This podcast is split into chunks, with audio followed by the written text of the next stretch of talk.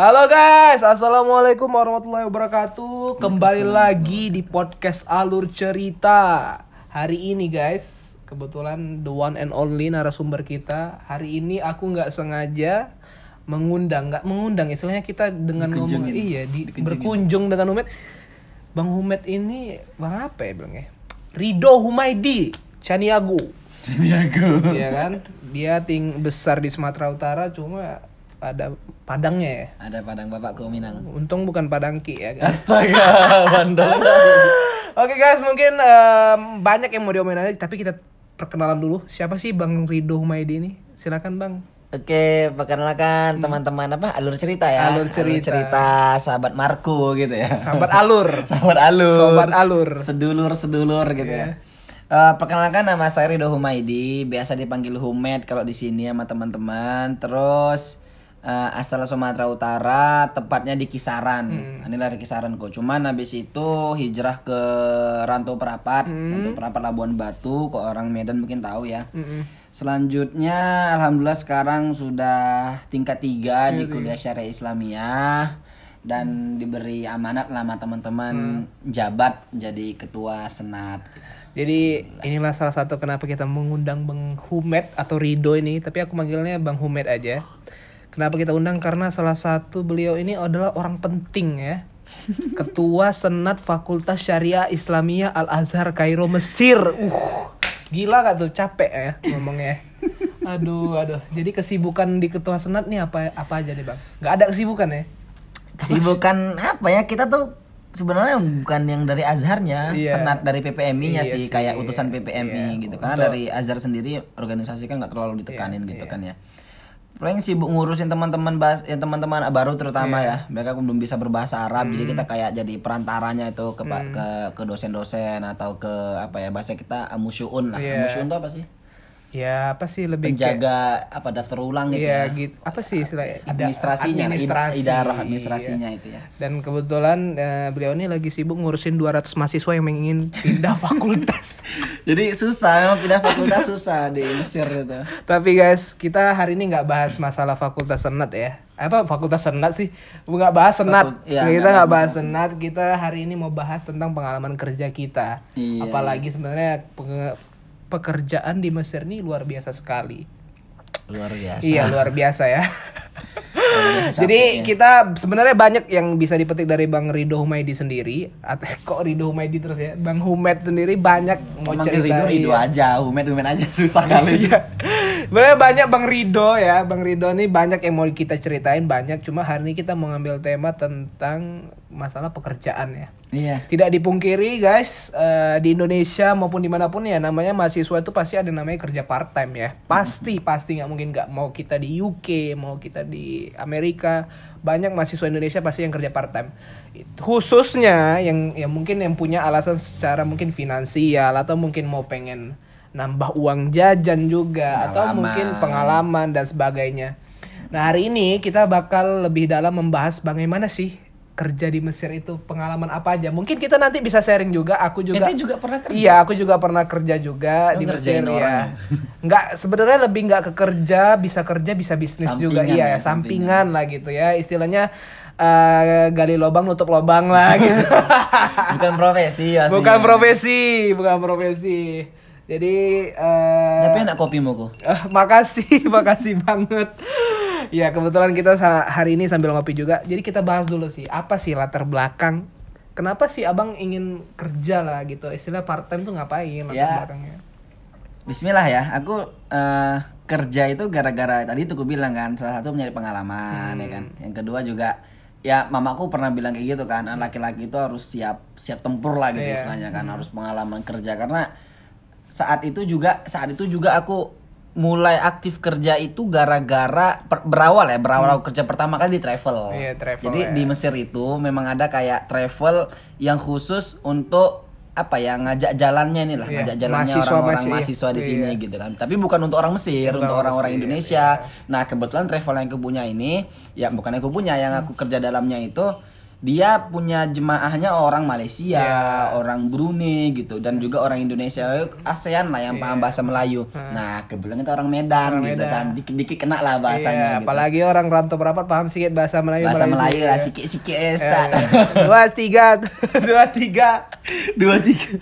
Dua tiga kucing berlari kok Itu Filipin itu. Filipin. Ya udah akhirnya kerja di sana.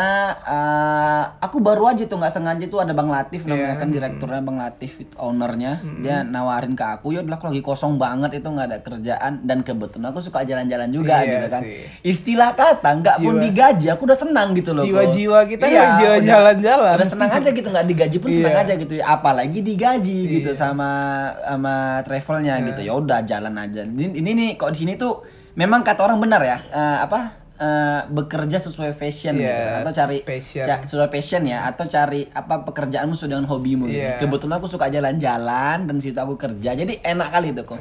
Sampai-sampai aku tuh sebulan tuh nonstop aku kerja terus kok. Alhamdulillah walhasil ada lah gitu kan ya. Iya. Walhasil apa eh, tuh penghasilannya tuh Eh, ya mem- memang nggak nggak nggak perlu nyebutin nominal ya. Iya. Cuman alhamdulillah eh, ketika aku udah banyak Kerja, guide, ya, banyak guide itu ya sehingga aku bisa operasi mata di Mesir. gitu operasi ya. lasik ya kalau Operasi kawan-kawan lasik, tahu iya Operasi lasik ya, operasi mata yang tembak laser tuh kan. Ya alhamdulillah yang mana tadi mamaku nggak bolehin gitu Iya. kan. Yang pertama mungkin takut, yang kedua mungkin biaya tinggi gitu kan. Akhirnya mamaku nggak mamaku nggak ngasih lah gitu. Tapi dia aku kerja, alhamdulillah penghasilannya tercukupi untuk operasi mata gitu kan ya. Ya udah aku operasi mata gitu. Iya. Alhamdulillah sekarang nggak pakai kacamata. Iya, Ente- alhamdulillah. ente- ente. Aduh, aku gimana ya? Aku sebenarnya orangnya nggak pede kalau nggak nggak pakai kacamata. Makanya pengen lasik sebenarnya bisa aja. Bisa Cuma aja ya. Cuman memang lebih lebih enak, lebih nyaman pakai kacamata. lebih gitu. nyaman pakai kacamata itu kan kembali ke pribadi masing-masing Iya sih, aja iya kali ya. iya Kalau misalnya lasik ya dari maba aku udah lasik deh. Iya. aku aku aku risih sih pakai kacamata risih. Pernah kacamataku patah dua Iya. tiga kali gitu patah. Ya udah daripada beli patah beli, Iya, udah operasi aja alhamdulillah sekarang aman-aman aja gitu. Tapi ya kalian harus tahu juga lasik nanti bisa minus lagi sih. Bi, ya, Iya. mat- mata minus juga minus, mata Iya, orang lain juga bisa minus. itu memang kembali kita menjaga. Tapi alhamdulillah kuliah uh, itu lah yang pengalaman kerja pertama kali Iya, kan. Itu oh senang kali tuh rasanya kan. Gimana lah kita nggak pernah kerja. Dulu pernah lah kerja istilah kita bukan kerja sih ngabdi ya. Iya, ngabdi ya. Ngabdi dulu habis dari pondok. Aku sempat ngajar juga kan sebelum ke Mesir ngajar juga Iya, itu. iya, iya. Namanya juga ngajar tapi itu nggak seberapa lah. Ngajar tuh nggak seberapa. Cuman alhamdulillah itu pengalaman kerja pertama. Terus selanjutnya selain mengajar tuh aku inilah yang pengalaman kerja kedua aku ngegaet gitu. Berarti Alhamdulillah. eh, ngomongin kerja nih ya kan. Ngomongin kerja eh, aku pun juga pernah kerja juga di travel ya. Travelnya aku dari kok di sini namanya yang ownernya tuh Bang Erwin. Oh, Eh, nge-guide- nge-guide juga. nge-guide Iya, jadi sebelum aku mungkin Bang Humet lagi asik-asiknya aku udah sebenarnya udah pernah nge-guide juga, Bang. Yang namanya kita nge-guide kan. Ini domisilinya Mesir juga. Mesir, Mesir, ya. Tapi eh, kebetulan aku bawa jemaah dari Indonesia. Jadi umroh plus Indonesia, umroh Plus umroh Mesir. plus Mesir. Oh, kau yang gawat guide nah, Mesirnya. iya, aku Lebih gede pasti nih. ah enggak juga lah, sama aja. Oh, iya, sama iya. Iya, standar-standar nasional aja lah. Eh, enggak internasional ya. Iya, masa kau guide umroh tuh pasti plus plus. Itu. tapi ya aku pasti aku pengen, pengen nanya nih, yang nama kita kan di guide itu pasti ada pengalaman buruk, enaknya gitu. Aku pengen pengen bertanya nih Bang Umet, apa sih pengalaman yang paling gak enak selama Bang nge-guide tuh gimana? Ayo. pengalaman gak enak ketika nge-guide apa ya? Sejauh ini aku enak-enak aja sih nge-guide. Cuman yang kadang bikin gak enak tuh kadang kalau kan guide kadang dua tiga orang gitu Iya. kan. Kadang partner kita tuh nggak bisa diajak kerjasama gitu. Oke. Entah entah aku juga kurang serak sama dia atau kurang nyatu lah gitu. Iya. Tapi selama ini sejauh ini aman-aman aja sih nggak ada masalah. Cuman ada beberapa miss lah, Iya. bisa miss gitu ya. Kalau sama jemaah gimana? Sama eh sama jemaah siapa sih lah sama yang backpacker yang lain tuh yang- gak ada kita- masalah. nggak ada masalah malah asik-asik ada orang Malaysia kan Iya. kadang kita melatih bahasa Melayu terus juga mereka kepo-kepo juga masalah Indonesia jadi aku tuh kayak kayak ngajarin anak sekolah gitu loh Iya. Indonesia tuh gini gini kadang kan selain kita jelasin tempat kita tuju gitu kita jelasin kayak aku orang Indonesia aku udah sama Indonesia kayak gini oh di Malaysia begini jadi kayak sharing-sharing gitu Oh, gitu. dan aku senang-senang aja gitu Tapi beda ya guys, mungkin masih Kok kelas iya? Kok kelasnya gimana? masih bawah-bawah sedikit Iya, ya. Kalau mau jemaah umroh tuh beda banget bang Met. Aku mau ngasih tahu. nenek-nenek gitu. Iya. Ngurusnya nenek-nenek kakek-kakek iya orang tua lah. Yang perlu diketahui kan satu kultur kita udah beda kan pelajar di sini sama orang Orang-orang Indo. iya jadi kita harus utamakan kultur itu ki- kita harus tahu gitu. Lebih mungkin kultur di Mesir tuh seperti ini seperti itu. Nah yang paling aku nggak sukanya orang Indonesia itu selalu pasti lelet udah dikasih waktu udah dikasih waktu waktu jam segini jam Itu cuma umroh Indonesia. iya jumrah umroh Indonesia semua walaupun aku bilang masih sir aja loh. Oh, bukan masih sir aja Oh, gitu ya? jemaah umroh pun juga gitu cuma ya itu nggak dipungkiri lah mungkin ya karena mungkin eh, ada ya mandi yang ngantri atau apalah gitu kan nggak tahu lah kita masalahnya apa cuma Emang di pesantren ngantri mandi. kan dalam satu kamar hotel mungkin ada dua satu satu Oh, gitu. mandi walaupun kita udah ngasih deadline waktu jam segini ya kadang ada telat lah paling Ada, ada, minimal setengah jam atau Ya ya biasa paling ibu-ibu gitu enggak? Besolek dia. Iya, kebanyakan ibu-ibu. Kalau bapak-bapak tuh pasti aduh lama kali ibu nih di depan tuh sambil ngerokok dia gitu kan. Tapi itu nggak apa-apa itu sebagai pengalaman. Itu mungkin pengalaman aku yang nggak enak satu dan kedua itu aku pernah bawa satu orang guide 50 jemaah. Itu Umroh. cuma umroh ini tadi. Iya itu dan aku Ini sendiri sama guide. Bang Erwin juga? Iya. Oh, berarti udah sering kok. Udah ada berapa sering, kali? iya, ada ada 10 10 ada, kali. Nggak nyampe ya, lah. 5 5 kali ada ya. Ada mungkin dan aku itu ada aku pernah dan ini pertama kali aku kerja aku ditinggal bener sama Bang Erwin Hmm. itu sendiri lima 50 jemaah itu aku pusing banget dong Itu keliling Kairo apa? keliling semua keliling Kairo Alexandria aku sendiri guide-nya Hmm. Jadi itu betul-betul memang aku betul-betul diuji coba lah gitu aku kelayakan aku bisa nggak sih untuk guide Itu, selanjutnya itu aku masih maba pasti itu kan. Eh, enggak, enggak maba 2017 mungkin atau 18. Pokoknya di antara 2017 18 itu aku itu betul-betul ditinggal. Jadi aku begitu sampai bandara aku betul-betul tinggal, aku yang belum tahu apa-apa tentang dia. kau jemput ke bandara. Ngebut ke Udah bandara. pakai bus gede. Udah, tapi waktu di bandara masih ada Bang Erwin, Oh. masih ada direkturnya. Mhm. Cuma ketika aku itu abang itu turun dan percayakan aku ke semuanya kepada aku. Di situ aku modal apa guys? Aku di situ mo- modal HP. Kalau misalnya nggak tahu, aku cuma nanya aja sama Bang Erwin. Tapi itu di situlah kita betul diuji kelayakan lah istilahnya. Aku juga pernah gitu loh sama diuji kelayakan kita itu uh, istilahnya respon kita terhadap jemaah seperti apa Aku pernah gitu juga. makan segala macam bagaimana kalau misalnya restoran ini tutup itu itu betul-betul diuji kelayakan nah mungkin hari pertama itu mungkin ya aku merasa mungkin mm, bu- walaupun bu- kurang begitu puas tapi alhamdulillah aku masuk dalam uji kelayakan itulah sampai ya Sedap. kebetulan ya lanjut terus gitu masalah travel Itu jadi pertama kali tuh. pertama kali bawa 50 jemaah dan itu ada masalah pertama kali. Pertama kali itu loh masalahnya lumayan fatal sih. Aku udah bilang sama jemaah ini aku paling suka namanya kalau namanya miskomunikasi. Dari pertama udah awal aku, aku selalu bilang kita kumpul jam sekian sekian ini waktu di uh, rutenya Masjid Azhar dan Masjid Husain jadi kebetulan Masjid Azhar dan Husain dekat Depan-depanan. Nah abis itu kan kita beli oleh-oleh tuh kan Di kan kali Iya, aku udah ngasih waktu di Masjid Husain itu sekitar 15 menit. Tolong kembali ya setelah 15 menit dan abis itu kita belajar oleh-oleh. Nah, jadi itu ada pisah rombongan, kayaknya rombongan cewek itu ada dua kubu gitu sih. Aku kurang ngerti ada rombongan ibu-ibu dan rombongan muda. Dan mungkin yang ibu-ibu itu agak lama, sedangkan yang muda-muda ini yang mungkin yang masih umur 30-an, 40-an. Nawarnya yang lama iya. ke ibu-ibu biasanya. Bukan, di masjidnya lama. Oh, di masjid jadi belum belanja nih. Belum belanja. Jadi yang kubu pertama yang bapak-bapak lain udah berangkat untuk beli oleh-oleh. Waktu beli oleh-oleh udah kembali, ibu-ibu yang yang kubu satu lagi baru datang. Oh, dan aku jadi dong. sempat miskomunikasi dan gak enak juga jadi mohon maaf karena ya kita harus sesuai jadwal juga berangkatnya mungkin ibu-ibu nanti. Nggak, nggak jadi belanja orang gitu. Iya gitu. Jadi ya lebih ke kadang-kadang kadang ya kita ya sebagai travel guide itu ya kita harus pastikan lah itu semua dapat. Cuma ya karena miskomunikasi tadi ya kita mau bilang apa gitu kan. Nonton kecewa dong. Ya ada yang kecewa ya tapi ya kita the show must go on aja sih. Oke, mantap. Gitu sih. Aku pernah gitu juga aku. Hmm. Tapi ketika itu aku baru dua kali gitu nge-guide ke Dumyat namanya. Hmm. Daerah Dumyat tuh daerah dekat pantai gitu kan. Itu sendiri aku guide kok. Sendiri aku guide. Itu mungkin tadi kan yang sempat nanya kan pengalaman Iya. pahit aku di situ Iya. tuh. Eh. Aku orang aku masuk karakter orang yang nggak bisa ngafal tempat dengan cepat gitu. Iya. Ngafal nama orang, ngafal tempat tuh nggak bisa aku gitu kan.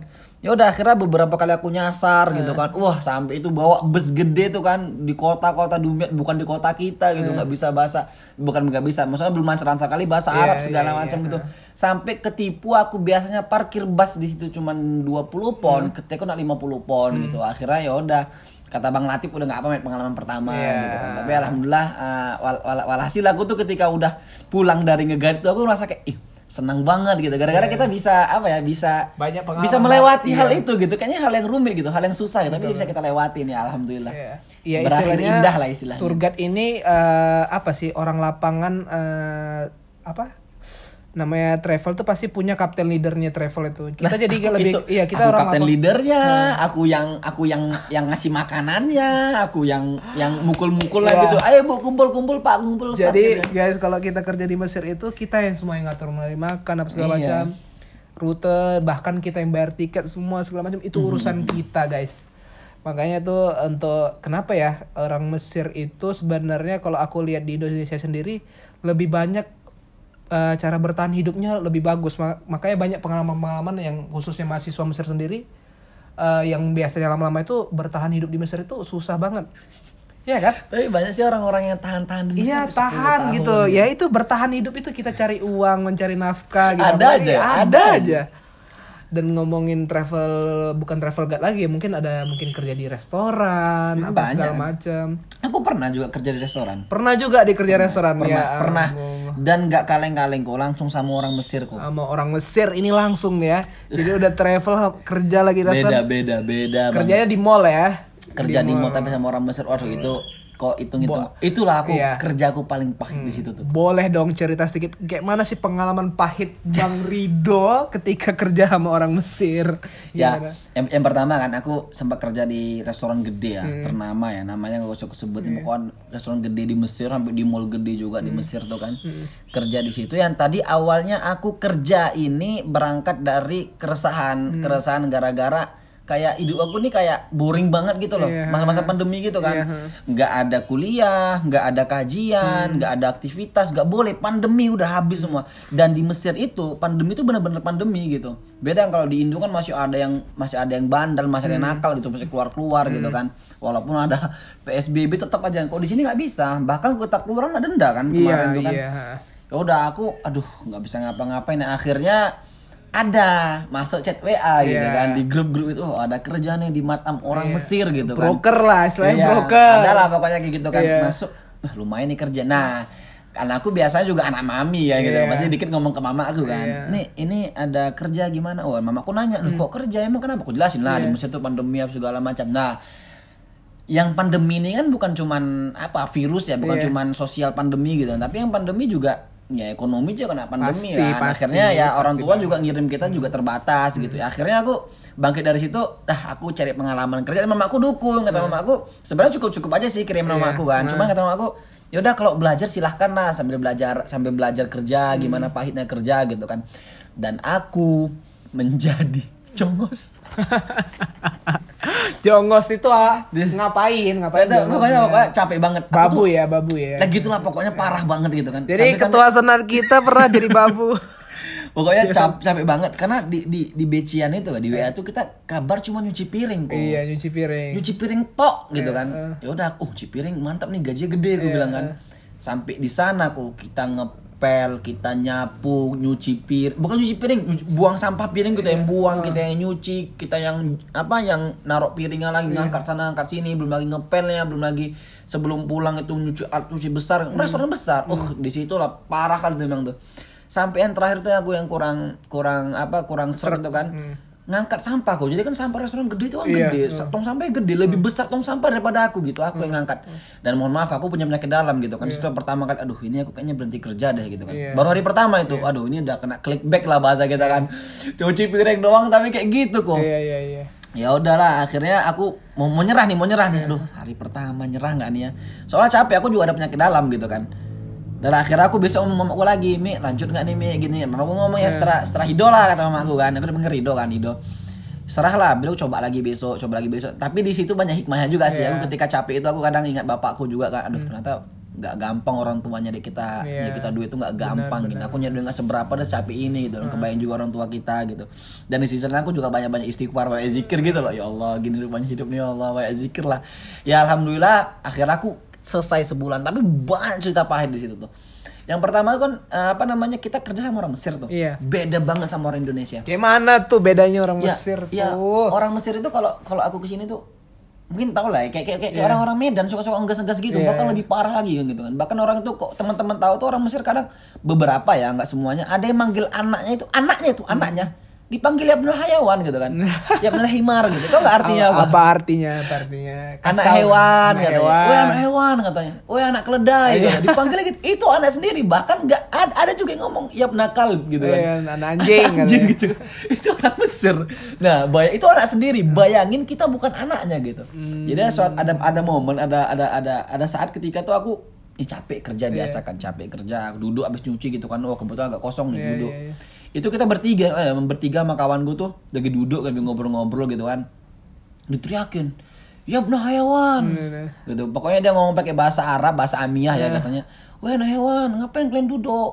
Beli PS aja kalian main PS aja di situ gitu katanya. Waduh. Nah sebenarnya orang-orang Mesir itu bukan marah ya, Iya. Hmm. memang mereka kayak gitu sih. Tabiatnya kalau ngomong suka enggak, suka ma- kayak kita orang Indonesia mungkin yang awalnya kalem gitu, sampai ada kawanku yang nangis kok, nangis kok. iya nangis aku bilang aku Curang mentalnya kok- kok kira-kira. nangis. Iya. Dia nggak ngomong kenapa nangis, cuman ada kayak kepala chefnya gitu yang ngomong dia gara-gara dibentak sama orang di bawah gitu. Ya, mungkin orang Indonesia kan hatinya luluh apa Iya. segala macam lembut gitu, kena bentak dikit nangis gitu kan. Di situ aku bertahan hidup kayak gitu tuh. Waduh, nanggapin nang- nanggapin orang Mesir yang begitulah pokoknya. Sampai kerja begadang juga pernah kok. Jadi kita kan kerja 8 jam kan. Iya, 8 shift 8 jam, jam, ya, 8 jam dikasih uang sekian per harinya segala macam gitu kan Ada shift lembur juga nggak? Shift lembur nggak ada. Ada. ada. cuma aku nggak ngambil capek kali kok, capek kali gila itu. Akhirnya aku bekerja kerja tengah malam tuh sampai kerja jam 12, pulangnya jam 8 pagi gitu kan. Capek lah ngepel semuanya. Itu besi-besi titan ah, titanium, besi apa sih? Besi yang kayak aluminium itu. Ya aluminium. Itulah pokoknya yang Iya. dia besi yang itu itu kita suruh bersihin lemak-lemak itu lemak-lemak minyak itu kita bersihin pakai sabun apa segala macam dan yang gak enak lagi nih tadi yang pertama itu ya masalah orang suka ngegas yang kedua partner kita kadang orang Sudan Hmm. orang Sudan orang-orang Iya. maaf orang kulit hitam gitu kan ya mereka kan fisiknya kuat-kuat gitu kan Iya. nah orang Mesir ini nyamakan fisik orang Indonesia dengan fisik orang Sudan gitu jadi Walah. disamain standarnya bapak ini orang Sudan nih udah tua-tua dia udah punya anak Iya. anak yang tiga gitu memang dia kerja buat nafkahin keluarganya di Sudan gitu karena mata uang Mesir lebih tinggi kan Iya. Ya udah akhirnya kayak ngangkat sampah. Tadi aku bilang tuh ngangkat sampah yang yang gede tongnya sebesar aku itu aku yang ngangkat gitu. Sama disamakan sama orang Sudan gitu. Orang Sudan mungkin ngangkat bisa gitu. Aku oh aku ngangkat berat kali kok. Itu saking susah ngangkat sampahnya itu kan ngangkat plastik sampahnya tuh yang aku bawa ke bawah ke buat tempat pembuangan sampah itu aku bawa itu tong sampahnya aku seret. Seret. Nggak bisa aku ngangkatnya gitu kan. Itu yang capek banget itu parah. Pengalaman ya, Bang. Dan dan pokoknya ya aku yang kesel itu itu nyuci piring tuh. Nyuci piring. Nyuci piring tuh. Kenapa sih, Bri? ini itu nyuci piring. Kerja nyuci piring aja gitu Oh. kan. Kena clickbait. ujung-ujung kerja situ semua. Cuman alhamdulillah aku eh, bertahan lah kan. Eh aku motivasi diriku sendiri gitu kan. Kadang ngomong ke mama aku minta doanya gitu. Juga kan aku punya motivasi kerja yang ter- ter- pertama itu ya gara-gara aku juga banyak utang gitu kan masa yang utang aku yang bayar mamaku gitu kan Iya, udahlah iya, aku nyari iya, sampingan kerja alhamdulillah dan akhirnya Hmm. aku selesain kerja itu selama sebulan Cuma bertahan sebulan ya. Gak bisa, gak bisa lebih, gak bisa lebih. Bayangin aja ya. Kita yang di Indonesia mungkin ya dengan gaji yang UMR aja orang banyak bertahan. Ini sebulan Aduh, ini nggak sesuai UMR nggak sesuai bukan kayaknya UMR ada sih yang UMR UMR segitu cuma Enggak lah, aku itu capek kali nggak standar UMR itu udah itu parah banget. makanya ya kita harus Karena- bersyukur lah istilahnya ya Iya sih, ya itu. Karena juga tadi itu sih standar kita kan mungkin kan standar orang Sudan tuh udah UMR-nya melebihi gitu. Hmm. Standar Indonesia tuh aduh parah banget itu. iya iya iya Tapi alhamdulillah udah selesai. lah. alhamdulillah udah selesai ya jadi kayak Tapi gitu. itu aku berhenti juga gara-gara aku kan kepilih ketua senat kemarin. Iya. kan. Jadi daripada aku eh, pecah-pecah fokusnya ya Hmm. udah aku 8 jam se- 8 jam sehari kerjanya kan takutnya apa ya waktunya bentrok ya udahlah aku fokus ke organisasi jadi ya aja. salah satu kenapa bang Humed uh, berhenti kerja itu ya apa gara-gara menjabat ketua Menjabat senat ketua senat juga. dan kebetulan gara-gara itu kambuh juga penyakit dalam ya penyakit aku. Aduh. Jadi sebenarnya susah lah nyari uangnya makanya kita bersyukur ya orang tua alhamdulillah kita dicukupi ya kan alhamdulillah. Tapi banyak pelajaran di situ Banyak sih. pelajaran ya. Tapi ngomongin selain kerja di restoran juga ada namanya bukan kerjaan tapi itu sambilan ya. Jual-jual jual bagasi. Oh, en- iya, ente kan pernah kata jual Nah, bagasi. Itu iya. gimana tuh gimana? Nah, aku mau cerita sedikit. Jadi jual-jual bagasi ini sebenarnya eh, untuk orang-orang pulang. Kayak- kayak just tip jatuhnya, Iya, kayak just tip. Enggak, lebih ke just tip sih, lebih ke jual bagasi Jual, sih. Jadi Iya. bagasi kita 40 kilo gitu ya. Iya, Habis terus itu- kita jual satu kilo harganya sekian sekian gitu. Ada yang mau ngambil untung dengan itu ya banyak. Tapi banyak loh. Tapi kalau aku sendiri itu lebih ke gali lubang tutup lubang Maksudnya karena ya balik modal udah cukup balik gitu modal udah cukup dan aku nih kalau kalian tahu sampai di blacklist loh sama tukang-tukang bagasi yang lainnya. ya. Oh iya iya. Gara-gara iya. tuh aku selalu ngasih ya. harga murah. Harga murah. Sementara orang ini punya standar harga gitu. Standar kan. harga istilahnya kita jual satu kilo nih dua ratus ribu tapi aku pernah jual satu kilo seratus lima puluh ribu Turun 50, 50 Turun lima puluh itu aku sampai itu loh sampai itu makanya tuh kalau misalnya jual bagasi aku pernah kena tipu 20 kilo. Katanya dia mau kirim sekian sekian rupanya nggak di DP ngapain tuh. Pernah belas aku ditipu Berarti 20 kosong 20 kilo. makanya aku kalau nerima bagasi itu biasanya aku lebihin. Dan yang di luar aku da yang di luar diterima itu yang aku Oh, Aku nanti kalau datang terlambat apa iya penuh oh, gitu iya ya? ada penuh gitu makanya aku udah eh, banyak sih pengalaman-pengalaman tentang masalah kayak lebih ke imigrasi seperti apa gitu Ente kan pernah ke Ciduk imigrasi? Hampir pernah, cuma aku buka dan ternyata bukan barang terlarang ya. Yang pasti kita selalu cross check lagi. Aku sih kalau barang itu selalu aku buka pasti.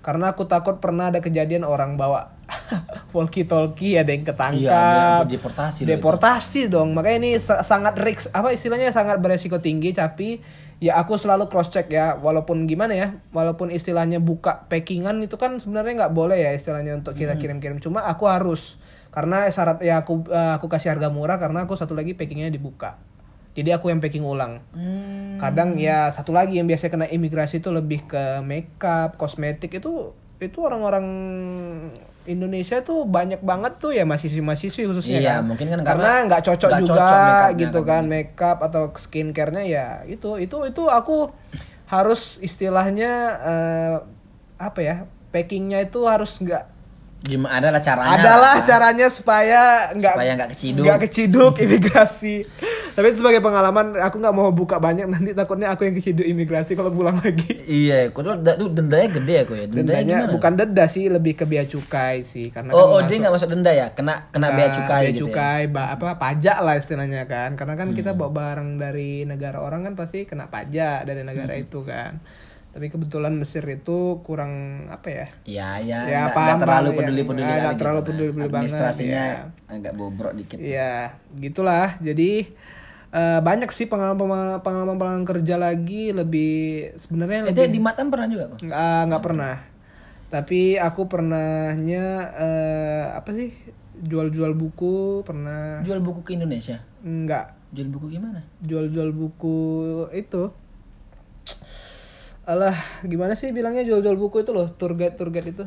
Yang oh, yang bukan jemaah tapi itu sambilan aja. Oh. maksudnya bukan berarti aku jualan full itu maksudnya ya itu ada produk dari travel lah untuk jual buku itu juga dan aku juga pernah kerja jadi umroh sih Iya yang itu. iya umroh Itu jadi gimana sih katanya kalau kalau kalau orang ma- masisir tuh kalau umroh pulang-pulang kaya katanya. iya iya bisa bilang Gila. seperti itu ya itu En- ente ente aja yang nggak untung 14 juta gitu apalagi yang itu untung, kotornya 14 juta Iya kan, 14 bersihnya 7 juta sih soalnya aku kemarin itu Enggak, bukan ada kawanku dia pulang umroh kan. HP jadi mata tiga coba. jadi Pro Max ya Gila itu ya Allah. Ini orang umroh gimana? Dia minta doa ya Allah aku pengen iPhone gitu dikasih gitu apa gimana itu kok? sebenarnya kalau aku doa depan Ka'bah itu sebenarnya bagaimana aku lebih bisa bertahan hidup di sini aja gitu kan Asik. karena ya bayangin ya aku betul-betul di sana umroh pertama kali untuk umroh karena ya kita mental-mental nih kan kok di umroh itu ya cari uang gitu kan Iya, udah udah terkenal, udah udah rahasia terkenal umum dengan rahasia kan. umum bahwasanya mahasiswa Mesir kalau umroh tuh nyari uang pasti nggak banyak pasti Karena kan visa kita sebulan gitu. Iya, Ya, jadi umroh kita- apa, sehari selesai umroh. Iya beda karena kita kan umrohnya backpacker dan tidak terpaku oleh jemaah dan waktu dan lainnya. Hmm, Jadi kita terserah terserah mau nginap hotel di mana ya tergantung kita. Jadi tuh eh, di sana Tunggu itu tunggu tunggu tunggu. Hmm. Dari Indonesia bisa kita backpacker. bisa bisa banget. Cuma itu lebih beresiko Resiko, sih. ya? Iya. Kalau kita kan dari Mesir, birokrasi orang Mesir beda sama di Indonesia. Susu- Iya, tapi ada aku tahu cuma aku nggak mau beberinnya takutnya nanti eh, jadi bermasalah sih kayaknya nanti kalau ke depannya aku kasih tahu beberinnya itu gimana sebenarnya bisa untuk umroh backpacker cuma nanti bermasalahnya bukan di Indonesia nya di, di, Di- di Saudinya, itu iya. kalau deportasi bahaya Iya sih aku takutnya itu cuma kalau di 10 Mesir nggak nggak sebegitu parah karena kan kita ada eh, kita gunain visa kita lah sebulan lah gitu kan Hmm, ngapain aja cari uang apa yang di sana bisa satu kita bisa jualan-jualan produk Mesir seperti kalau misalnya ada obat Ah, Koka, kuat obat kuat, habis itu koka, atau tasbih Iya, koka itu. tasbih koka ya, tasbih tasbih koka ya, yang- yang- obat kuat tuh ada hajar jahanam. Hajar Ya. Aku dulu pernah laku loh sama Pak Bupati mana gitu. Iya, iya. Iya laku. dari Mesir? Bawa dari Mesir, Habis itu dibeli. kebetulan di sana. Iya. Ya banyak lah jemaah pertama di test drive dulu katanya beli satu rupanya Rupanya manjur ya rupanya kan? manjur beli dia satu kota itu ya pertama ya biasanya rumah share kedua kita kadang dorong ya dorong ini eh, untung nggak untung dan susah susah sih sebenarnya Enggak enggak pasti dapat. nggak bukan nggak pasti dapat karena ini mainnya sama polisi Saudi jadi kita bahaya sebenarnya sih dorong dorong ini resikonya sangat besar Tapi gajinya juga tapi uangnya gajinya juga besar. iya karena ya satu bayangin aja satu lansia yang ne- yang kursi roda itu bisa satu juta setengah sampai 2 juta Itu sekali dorong sekali dorong sekali umroh lah itu tawaf sama sa'i Iya dorong dia kan. Iya. Maksudnya ya sekali Dari bawa dia kan. jemput besok hotel besok dia. ada lagi. bahkan 2 ya juta. enggak bahkan sehari aku pernah dorong dua kali Hmm. bahkan lebih gilanya ya ada yang sehari 3 sampai empat kali jadi dia uh, nangkring aja depan hotel oh ada panggilan sini sini maksudnya itu lebih ke brokernya masing-masing sih yang ada di punya channel sendiri lah punya travel ya udah langganan lah gitu dan Hmm. kasih harga murah juga gitulah Yalah banyak lah cara orang ya, cara orang dan banyak. aku juga pernah bawa jemaah juga. Itu ya lumayan. Pokoknya aku kemarin itu kotor 14 juta dan aku cuma bawa 7 juta. Karena aku sebenarnya nggak fokusin kerja aku sebenarnya fokusin bertahan hidup. Mhm. kalau masalah kerja ya aku orangnya eh, nggak nggak full banget sih untuk kerja gitu loh. Ya kita belum belum kepepet kali. eh, belum kepepet juga. Maksudnya untuk lebih bertahan hidup lah. Soalnya aku kemarin dikasih uang jajan pas-pasan. Pas-pasan, iya. Hmm. Pas-pasan banget dan aku bilang aku pengen kerja di sini sama orang tua dan orang tua nggak ngirim gitu loh. Ya udah orang tua lepas tangan ya aku habis itu ya pam pam lah aku harus gini harus begitu supaya nyari uang lah untuk bisa bayar dar. Dar itu lebih hotel ya. Tapi itu pasti ada aja ya. pasti ada aja kan kita tamu Allah juga kan maka Allah akan istilahnya apa tuh? Membantu. Memba- bukan membantu. Memberikan pertolongan. Istilahnya betul-betul kita dijamu seperti tamu lah gitu apa pun keinginan kita di Ka'bah atau Baitullah itu Tapi Allah ada loh kawanku gitu juga kok. Ada sebutin namanya. Dia dorong ke ciduk polisi. Nah itu makanya untuk dorong ini loh kok. sangat beresiko makanya itu 10 kita tahun nggak boleh umroh, nggak boleh kunjung 10 tahun. Iya, misalnya umur kita sekarang 22 tahun misalnya. Ti- 32 umur 32 tahun baru kita umroh lagi. Nah itu sangat beresiko itu banyak lah kondisi-kondisi yang bagaimana kita harus dorong gimana harus nggak dorong nggak boleh nggak gitu kita harus melihat juga sih kalau namanya udah jago dorong itu pasti tahu kondisi di mana kita harus dorong itu jam berapa gitu dan kita Hmm. harus eh, apa ya istilahnya banyak lah kondisi-kondisi yang mungkin nanti kalian tahu sendiri karena ini sebenarnya nggak boleh dikasih tahu sih justru nanti bahaya juga Kayak- iya Kayak jatuhnya project project, ah, project gelap nih. project gelap lah gitu Gak boleh banyak tahu nih. Iya, nanti ya belajar aja lah langsung datang ke rumah ya. Pokoknya pernah pengalaman seperti itu ya. Tapi memang aku yang yang yang yang di Matam tuh bukan ada juga Matam Indonesia kan, Iya. apa restoran Indonesia yang buka warung Indonesia gitu Mm-hmm. kan. Sebenarnya aku tanya orang juga, kan aku cerita ke orang banyak nih kan, aku pengerja gini-gini. "Loh, Kenapa ente nggak kerja di di restoran Indonesia gitu? Mm. Nah pada saat itu restoran Indonesia juga lagi pandemi-pandeminya Iya. kan, mereka nggak buka luas itu. Ada kalau mereka buka itu tuh apa ya gaji kecil gitu loh per Iya. hari kecil. Dan banyak intel-intel juga sih ngintai nengok kita ke orang-orang Indonesia ya karena kan pandemi kan Iya, bahaya pandemi. juga cuman ini nggak tahu mungkin karena restoran besar jadi aman-aman aja gitu ya udah aku sikat aja cuma tadi lo resikonya lah udah Iya. nggak sesuai porsi ya itu. Jadi kalau misalnya khusus-khusus himbauan ya, mungkin iya ada sih broker yang pokoknya kalau ada kerja tuh memang harus jelas. Iya. sampai ada yang kawanku juga tuh dia paspornya ditahan kok. Gara-gara? Ya gara-gara supaya dia nggak keluar kerja. Paham nggak? Supaya dia nggak langsung ada ada tuh kerja- kawan sama aku juga kerja tuh baru satu hari, satu hari dua hari udah gak kuat keluar.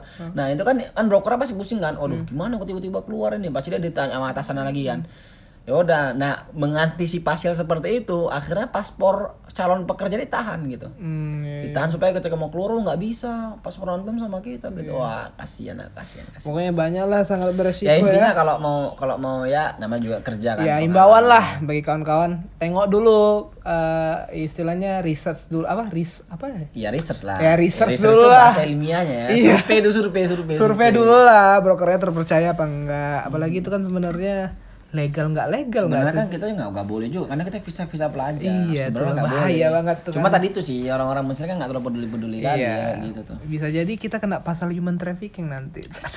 Waduh. Bahaya ya.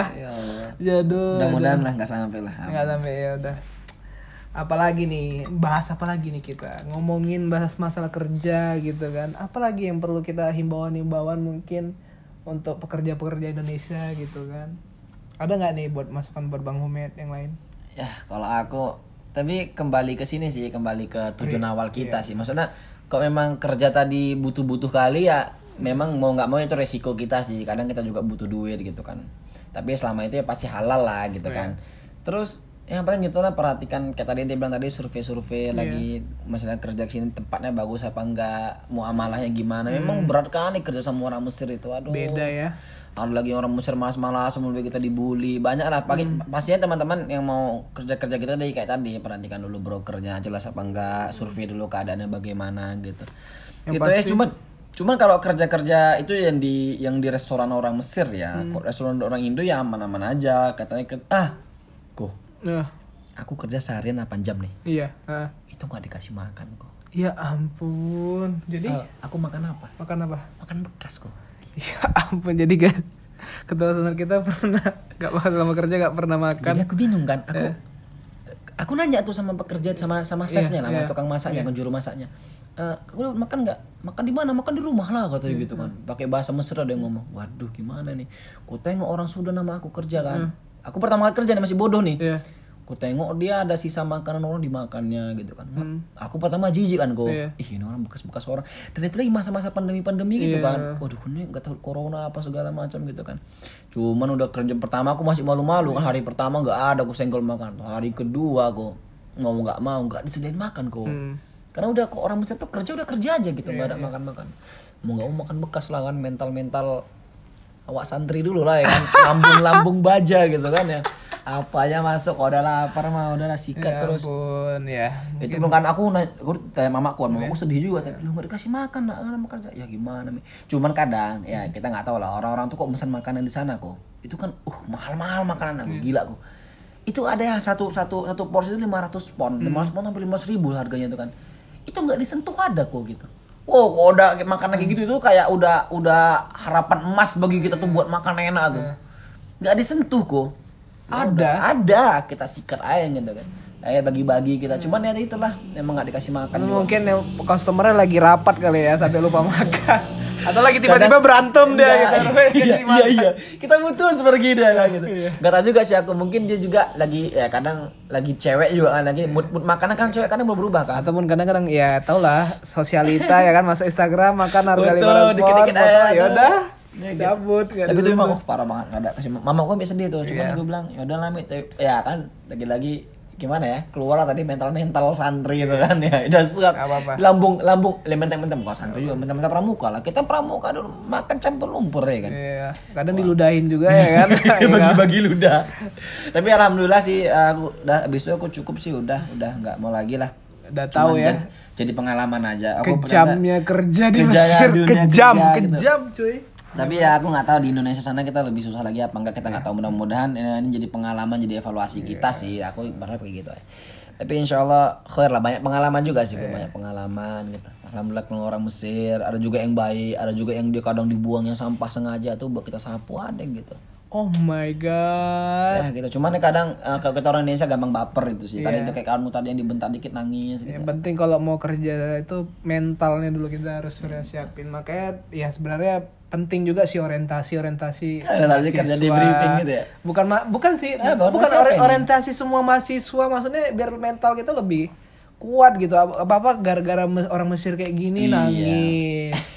Sebenarnya sama aja sih, sama di Cuman Indonesia beda- pun beda. kejamnya Indonesia kerja ada Oh, lebih juga. parah lagi mungkin ya. nggak tahu lah kita kita ya. belum pernah ngerasain mungkin nanti suatu saat ada narasumber juga kali ya silakan yang mau ber podcast di alur cerita silakan ceritakan alur ceritamu. Ya gitu sih aku pengalaman kerja. jadi kita banyak bisa mengambil pelajaran ya dari bang Rido Humaidi ini atau Cuma kayaknya banyak banyak pengalaman kerja ente dari ah enggak lah. Kayaknya sih? narasumbernya ente nih bukan aduh aduh. Terima kasih buat bang Rido Humaidi telah meluangkan waktunya hari ini. Mohon maaf lah apa ada kalau istilahnya masalah pribadi kita sampai ke bawah ke podcast ini nggak apa-apa ya Santai aja. santai aja lah tapi ini seba- sebagai kan sharing ya, sharing. sharing. pelajaran kita juga untuk Biar nggak terjadi. biar nggak terjadi ke depannya Orang-orang setelah kita. iya orang-orang setelah kita ya jadi buat teman-teman khususnya masisir atau istilahnya mahasiswa Indonesia di Mesir yang mau kerja kerja itu lebih lebih diperhatikan Lebih lagi atau istilahnya survei lagi lah lebih teliti oke bang Umed eh, mungkin terakhir pesan dan kesan pesan aja lah Pesan ya, Ya, pesan bukan buat- nggak mesti kerja sih, Oke. maksudnya pesan apa pun gitu kan pesan teman-teman buat sobat alur. alur. Siap. sobat alur. Buat sobat alur ada patah gini.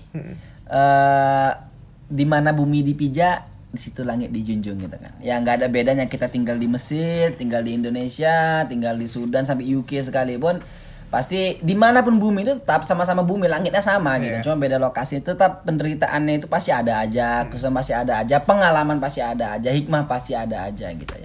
Jadi di mana pun kita berada tetap kita di bawah langit yang sama gitu ada lagu gitu ya. Kalau bahasa Buya Hamkanya itu Gimana, gimana, di di mana bumi dipijak di langit dijunjung. Maksudnya di mana pun kita berada tetap bertakwa pada Allah Subhanahu Wa Taala Masya Allah. itu ada tips lah buat kita aman di mana pun seperti itu Oke, terima kasih buat sobat alur dan terima kasih Bang Redo Maidi telah menyempatkan waktunya. sama-sama Ke depannya kita akan insya Allah semangat untuk upload podcast lagi karena sempat bingung nih nyari narasumber siapa yang pas akhirnya nggak sengaja ini nggak sengaja ya kan.